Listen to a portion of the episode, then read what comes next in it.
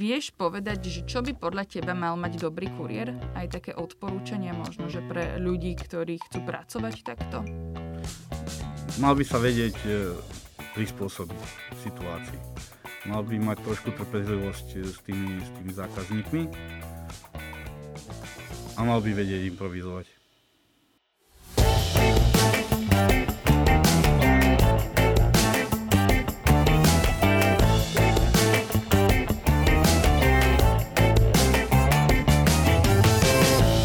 Počúvate Profesia v praxi. Ahojte, dobrý deň všetkým. Ja som Nikola Richterová. Počúvate podcast Profesia v praxi, prípadne pozeráte video na YouTube, lebo aj toto máme dostupné. Dnes sa budeme rozprávať o kuriéroch, lebo ten, kto robil kuriéra v roku 2019 a potom v takých tých pandemických rokoch 2020 a 2021 určite pocitil zmenu. Najmä predvianočné obdobie 2021 prinieslo pre týchto pracovníkov naozaj veľa práce. Vysoký dopyt po kuriéroch navyše potvrdzuje aj náš najväčší pracovný portál Profesia.sk. My sme za tretí štvrť rok evidovali 350 pracovných ponúk, potom v ďalšom štvrť roku 270 a treba povedať, že v januári opäť narastajú tieto pracovné príležitosti, čiže určite je to zaujímavá informácia pre uchádzačov, ktorí by chceli teda pôsobiť na tomto pracovnom mieste. A o tomto povolaní sa dnes budem rozprávať s Petrom Deákom, ktorý má s prácou kuriéra 12-ročné skúsenosti. Ahoj, Peťo. Ahoj. A teda s Peťom sa budeme presne rozprávať o tom, že aká je táto práca, čo všetko možno očakávať a teda veríme, že to bude teda zaujímavé. Hneď takto na úvod by som chcela možno, že tak vyvrátiť jeden mýtus, ktorý možno, že v súvislosti s kuriérmi panuje na Slovensku. A je to práve to, že je to taká práca, ktorá je vhodná v podstate pre introvertov, lebo človek je zatvorený v aute, v podstate je stále sám, ale nie každý si uvedomuje, že veľmi veľa tento človek vlastne komunikuje s ľuďmi. Chcela by som sa ťa spýtať, že koľko tak denne absolvuje kuriér telefonátov? Telefonátov? Povedal by som tak, záleží teda od toho, koľko má zákazníkov, ale rádovo tak možno nejakých 80, 90. Čiže ono v podstate je dobre, keď zavolá každému. To znamená, že tých 80 a 90 ľudí väčšinou aj denne stretne. Väčšinou, hej. Teraz máme za sebou presne tie Vianoce 2021 a dá sa povedať, že prinieslo toto predvianočné obdobie najviac práce pre kuriérov zatiaľ, dajme tomu, v histórii Slovenska, že bolo toho najviac teda vôbec, čo sme tu zažili? Určite áno. Ono to stúpa každým rokom, tie počty rádovo možno nejakých 20% oproti predchádzajúcemu roku. Čiže v podstate toto možno aj tak zaujíma ľudí, lebo my keď dostávame v podstate aj také tie otázky, že z médií, alebo tak teraz hovorím do profesie, čo dostávame, tak sa nás pýtajú, že či vidíme, že možno, že počas opatrení, ktoré sú tie prísnejšie, keď máme lockdown a podobne, že či vtedy vidíme viac pracovných ponúk. A my teda informujeme o tom, že v podstate nie len vtedy, ale že už tá nová doba a pandémia priniesla už takú možno, že často zmenu, že nie sú to iba opatrenia, ale ľudia si už celkovo zvykli na to, že využívajú online služby a online predaj o mnoho viac ako napríklad v roku 2015, ako v roku 2019. Dá sa teda povedať, že naozaj aj vy to vidíte, že ľudia v roku 2021 už boli nejak inak nastavení, dajme tomu, že úplne v tom predpandemickom období? Neviem, ľudia objednávajú stále viac a viac. Za posledné roky vlastne, odkedy som robil kuriéra, tak viem, aké boli počty vtedy, aké sú teraz. Vidím to aj na tom, keď sa aj balíky doručujú do obchodov, tak tie obchody sú v podstate prázdne.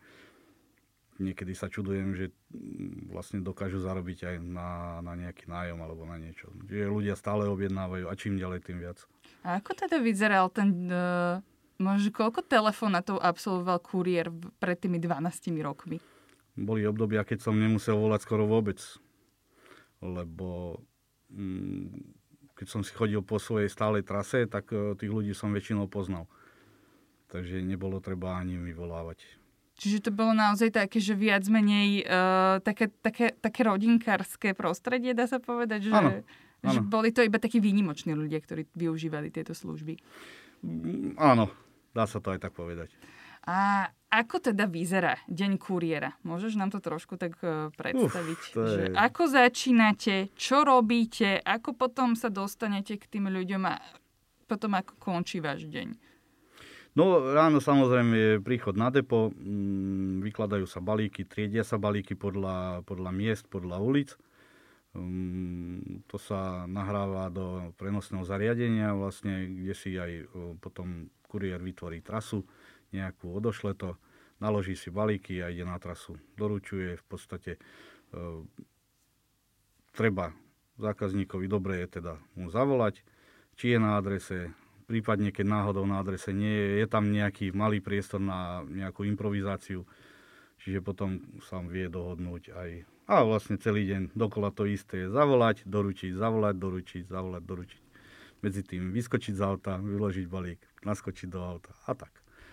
Čo sa deje, keď povie potom ten človek na tej druhej strane, že on sa nenachádza na adrese, dajme tomu, že je to práve ten prípad, že sa nedá dohodnúť s tým, že teda prídete na inú adresu, ale že ti povie, že dneska to jednoducho nejde. Toto je často pre ľudí stresujúca záležitosť a že by sme mohli vysvetliť, že čo potom robíte. No, za seba keď poviem, tak ja som sa vždy snažil nejak tomu zákazníkovi, pokiaľ to len bolo troška možné vyhovieť, ak to bolo, ak som to mal nejak v ceste alebo v rámci mesta, tak vždy som si tam našiel, alebo vždy som sa s ním dohodol, že keď budem mať chvíľku čas, mimo, že proste mi vydá z času, tak za ním skočím, alebo potom, keď ukončím deň a budem sa ešte nachádzať v meste, tak vtedy za ním vybehnem. Takže vždy som sa snažil nejak proste, lebo kuriér vlastne len to, čo doručí, za to má zaplatené. Takže čo najviac doručiť, aby mal človek čo najviac peňazí. Dobre, ako funguje presne tento ohodnocovací systém? Že teda dostaneš iba to, za čo máš teda čo si doručil, to znamená, že to je nejak úkolovo, hej? Áno, v podstate je nejaká sadzba za doručenú adresu a podľa toho sa to odvíja. To znamená, že čím viac máš tých ľudí, tak tým viac sa to aj oplatí. Áno. Dobre, myslíš si, že dobrý kuriér vie v podstate aj nejak podporiť celú značku tej spoločnosti, určite pre ktorú áno, pracuje? Určite áno, záleží to vždycky od prístupu toho kuriéra, čiže keď by bol nejaký konfliktný, tak zajedno ani dlho nevydrží v tej práci. Musí mať nejakú určitú mieru proste prispôsobivosti. Takže pokiaľ sú tí ľudia s ním spokojní, a vlastne už si to aj spomínala, že veľa ľudí sa opakuje vlastne, takže už potom niektorí zákazníci, alebo veľa je takých zákazníkov, ktorí preferujú a objednávajú z tých stránok, ktoré vlastne spolupracujú s tou konkrétnou nejakou spoločnosťou. Čiže naozaj majú svojho obľúbeného kuriéra. Uh-huh. Že naozaj vlastne by som teraz ja pozerala tovar na nejakom teda online webe, alebo teda niekde by som si niečo našla, čo by som chcela. A dajme tomu, že by som videla, že tuto mi to doručí táto kurierská služba, inde mi to doručí iná. A teda má skúsenosť s tým, že ľudia naozaj povedali, že si vybrali tú stránku iba kvôli tomu, že spolupracovali s vašou spoločnosťou. Dá sa to tak povedať, áno. Tak keď ide práve o tento kontakt s tými ľuďmi. Vieš povedať nejaké situácie, ktoré boli možno, že práve teda príjemné a niekedy ťa až zaskočili, že si ich dodnes pamätáš? Ako teraz momentálne mi niečo také konkrétne nenapadá, ale v podstate, keď ten deň ide hladko a tí ľudia sú príjemní, tak vlastne je to skôr, človek sa necíti úplne ako v práci, ale proste každý deň vlastne chodí na návštevu akoby. S tými ľuďmi, keď sa pozná, tak už je to niečo viacej ako len so zákazníkmi jednanie, ale už sú to takí, nie vyslovene priatelia, ale takí dobrí známi vlastne, dá sa povedať. Takže, ale konkrétne nič také ma nenapadá. Je tých negatívnych skúseností síce nie je veľa, povedzme, ale to si človek skôr zapamätá ako tie dobré. No tie dobré, človek podľa povahy, keď je niekto dobre nastavený, tak to berie ako samozrejmosť. Čiže vlastne práve tí ľudia vedia veľmi ovplyvniť celý ten tvoj pracovný deň, celé to nastavenie. Keď sa stretávaš práve s tými negatívnymi, dá sa povedať, že čo je práve ten problém najčastejšie? Že či ide iba o ich zlú náladu, alebo vyslovene ti niečo vyčítajú, s čím majú problém? Prečo sú tam niekedy tie negatívne situácie? Moja teória bola taká, že vlastne oni, tí takí arogantní ľudia sú vlastne presvedčení sami o vlastnej dôležitosti a majú pocit, že musia proste všetci skákať podľa nich. Majú pocit, že ten kuriér je tu naozaj len preto, aby mi poslúžil a vôbec neberie do úvahy to, že či má dneska len jedného zákazníka, alebo ich má 100. A on sa musí prispôsobovať. Ten zákazník sa musí vlastne prispôsobovať len raz kuriérovi, ale pritom ten kuriér sa musí prispôsobiť treba 100 ľuďom, alebo 80, 90. A aby čím skôr skončil, lebo však samozrejme každý chce čím skôr skončiť, spraviť si svoju robotu, tak je najlepšie, keď to proste ide. Práve teraz v tom predvianočnom období sa často riešilo, že aj keď človeku prišla nejaká SMS správa, že kuriér zrejme príde v tom a v tom čase, treba ho očakávať, tak tí kuriéri meškali, lebo toho mali veľa. Taká banálna otázka, že prečo meška kuriér? Aby sme to vysvetlili práve možno, že takým tým ľuďom, ktorí často sú nahnevaní na to. Čo sa tak môže stať najčastejšie? V prvom rade dopravná situácia, hej? Hlavne v predvianočnom období býva aj také počasie, že je nasnežené, šmíka sa, proste nedá sa ísť rýchlo. To je jedna vec. Druhá vec je potom takí ľudia, ktorých sme spomínali pred chvíľkou, že proste on tvrdohlavo stojí si za tým, že ja nie som na adrese, doneste mi to tam, alebo ja neviem, zíde dole z paneláku si prebalík a zistí, že nemá peniaze pri sebe, alebo ja neviem, proste, takže znova musí kuriér čakať, alebo kuriér mu dopredu zavolá, že príde vtedy a nakoniec aj tak na ňu musí 10 minút čakať proste, lebo jemu sa neuráči proste prísť dole. Takže asi tak. Ja som presne na konci roka 2021 čítala na sociálnych sieťach taký príbeh jedného kuriéra, ktorý vlastne prišiel za zákazničkou, išiel jej dodať teda tovar, ktorý si objednala a ona na ňo nakričala. A teda, že to sledovali aj iní ľudia a on sa vyslovene rozplakal. Neviem, že čo bolo za tým, že či tam bolo práve to, že meškal, alebo kde nastala tá situácia, ktorá bola problematická. Chcem sa ho spýtať, že či si ty všimol, že či reagujú ľudia počas tejto pandemickej situácie možno, že nejako inak ako predtým na tých kuriérov. Sme iní ako zákazníci? Možno tam nastal posun trošku k lepšiemu, lebo práve opak. Čo bolo úplne super vlastne na začiatku pandémie, ešte pred 2 rokmi, či vlastne ani neviem, kedy to začalo. Už je to dávno. Mm-hmm.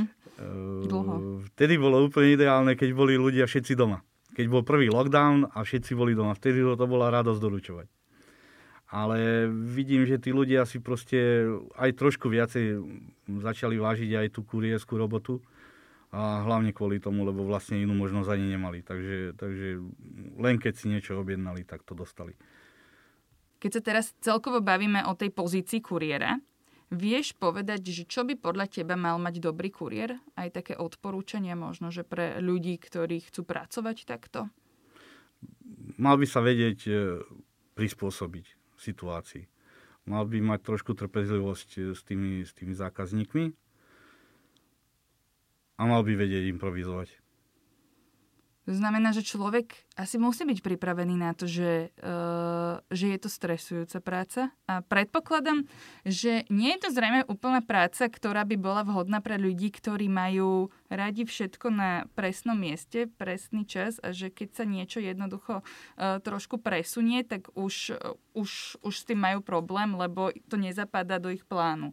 Predpokladám, že toto sú práve také tie pozície, kde naozaj treba jednoducho prispôsobovať všetky tieto okolnosti, aj to, že jednoducho zákazník nezdvihne ten telefón a všetko sa tým pádom trošku mení. Určite áno, treba sa vedieť prispôsobiť situácii, práve o tom to je, lebo a tieto situácie sa stávajú úplne bežne. Proste nedá sa ísť podľa toho, ako som si tú trasu nastavil, ako som si to naprogramoval, Vždy sa niečo udeje, kde sa treba vedieť prispôsobiť. Ty si teda rozprával, že 12-ročné skúsenosti máš, alebo teda zrejme ja som to spomenula v tomto podcaste. Chcem sa spýtať, že či si aj pamätáš na tie svoje začiatky. Že či v podstate tie začiatky boli také, že presne sa splnilo to, čo si od toho očakával, alebo bolo tam aj niečo, čo ťa prekvapilo? Úplne nie. Úplne to nebolo také, ako som si predstavoval. Pretože ja som sa k tejto robote dostal vlastne iba náhodou, možno preto, lebo som bol otrávený z tej práce, ktorú som robil predtým. A známy ma dotiahol do jednej spoločnosti, ktorá teda už nefunguje. A tam som začal. Začiatky boli dosť náročné. Ja som v podstate ráno od 5. do večera do 8. Bolo tak, že som večer o 8. prišiel až domov. Ale som si povedal, že proste chcem to robiť. Pretože už tam sa začali niektoré také veci objavovať, z čoho som mal dobrý pocit, že sa mi podarilo doručiť niečo, čo mi druhí povedali, že toto určite nedoručíš. Takže... Čiže si sa snažil tak akože prekonávať tie... To bolo... Čiže si súťaživý človek. Tak hovoria to o mne. Keď sa pozrieme na ten tvoj kolektív, ktorý si možno zažil, alebo poznal si ty niekedy svojich kolegov? Vy to máte aj čas? Že sa vidieť? Ale áno. Takých, s ktorými som vlastne začínal v tej spoločnosti, kde teraz pracujem, takých už poznám dosť dobre, by som povedal. Už poznám v podstate, u niektorých poznám aj rodiny. Vidím to, ako im deti rastú a tak ďalej. Takže áno. Ale už teraz je to stále horšie a horšie, lebo tam sa už teraz dosť ľudia menia. Prichádzajú mladí ľudia, ktorí nemajú vôbec predstavu o tom, o čo je tá práca a zistí, on chce robiť kuriéra a nakoniec zistí, že tak toto nedám. Že predsa len je to trošku možno, že stresujúcejšie a nie je to úplne teda vhodné pre každého? Nie je to pre každého, lebo ten, kto nezvláda stres, tak ten radšej nech to nejde robiť. Ako je to teda s tým kolektívom? A teraz myslím na základe pohlavia. Že sú tam naozaj stále iba muži, alebo už sa tam objavujú možno, že aj nejaké ženy kuriérky? Vo veľkej väčšine to je práca skôr pre mužov, ale teda začínajú sa presadzovať v tomto aj ženy. Nie, že by mali nejaké výnimky, proste prácu si musí zastať tak či tak. Ale proste už začínajú sa tam objavovať. A prečo, že je to skôr práca pre mužov? Že čo tam je také? Že... Ako mne tak napadlo, že kedysi možno, že ešte platilo, že ženy mali možno menej často vodický preukaz, to už dnes až tak podľa mňa nevidíme, ale že je to tam, že tie balíky sú ťažké? Tie balíky sú ťažké. V podstate limity sú vždy okolo 30 kg, čo... Pre ženy nie je veľmi. Ale tak sú silné ženy niektoré. Tak... Hej, a dnes je už veľmi aj posilňovanie vojín, takže aj toto sa môže meniť. Čiže môže teda nastať to, že naozaj budeme vidieť viac žien. Chcem sa spýtať, že ako to máte vo vašom povolaní ešte s úväzkami? My na profesii vidíme, že najčastejšie vlastne v tých pracovných ponukách je teda ponúkaná práca na živnosť.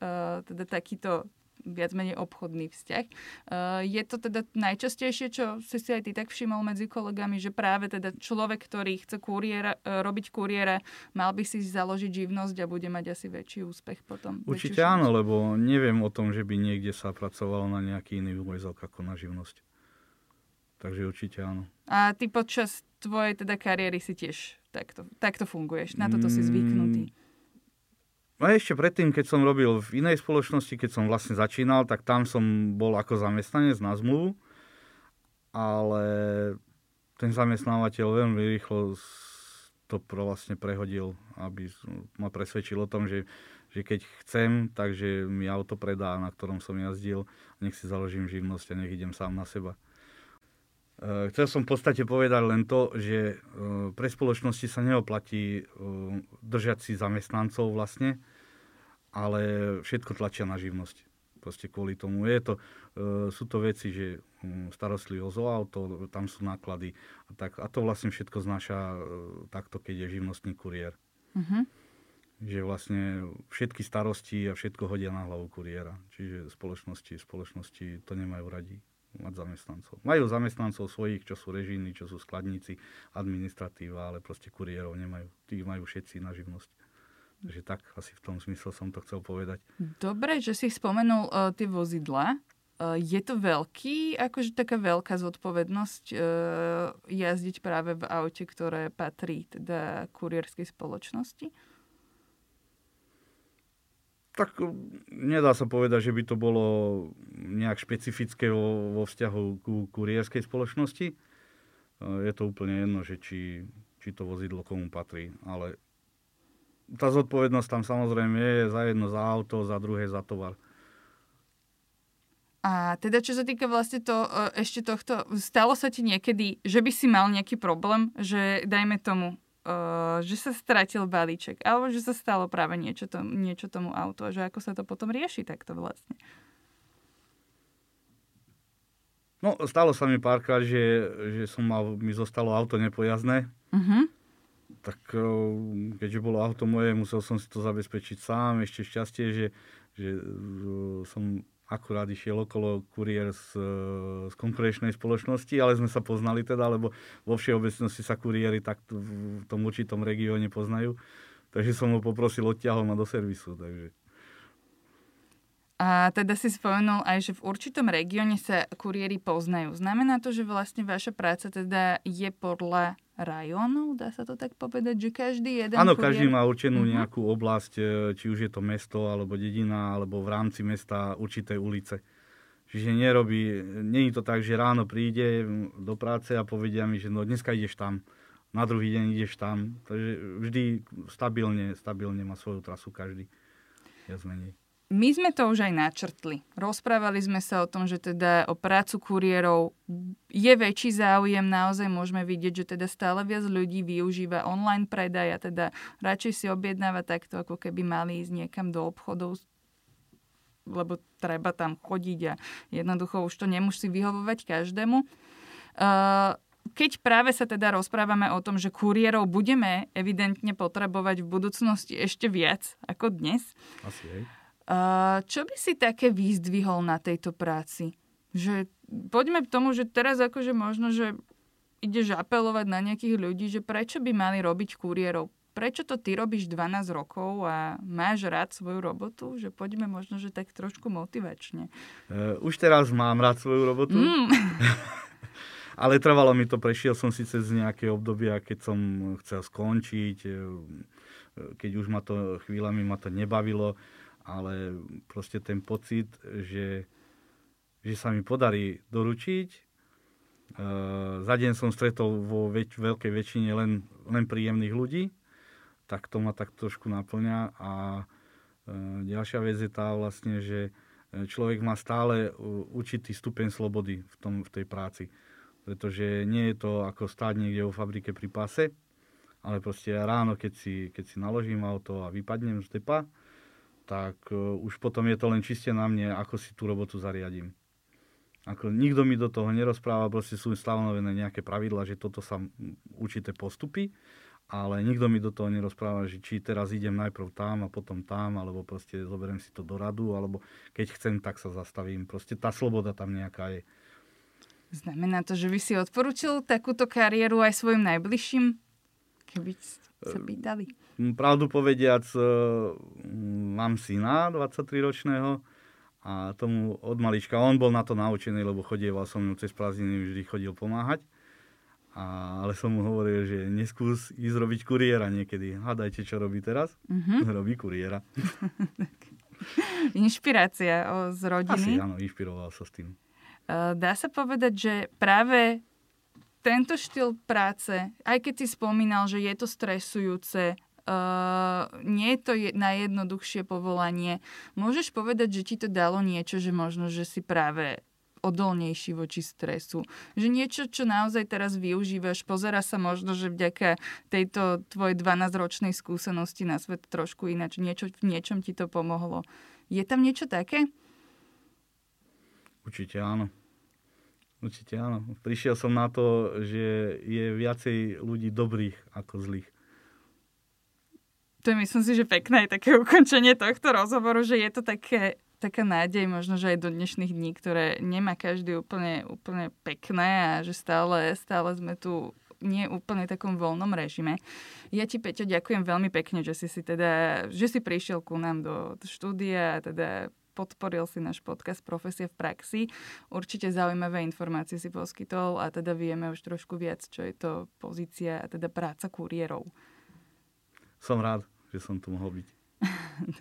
A s našimi teda divákmi na YouTube a posluchačmi v hociktorej teda vašej obľúbenej podcastovej aplikácii sa vidíme a počujeme pri ďalšom dieli. A teda iba pripomeniem, že keď chcete dostávať informáciu, keď vyjde nový diel, tak nás určite followujte. Každý jeden diel vychádza teda v utorok. Budeme sa tešiť na vás aj teda v roku 2022. Zatiaľ sa majte. Zaujala ťa táto téma? Chceš vedieť viac? Nájdi si Profesia v praxi na Spotify, Apple alebo Google Podcast, daj nám follow a vypočuj si, kedy len chceš, všetko to, čo ťa zaujíma.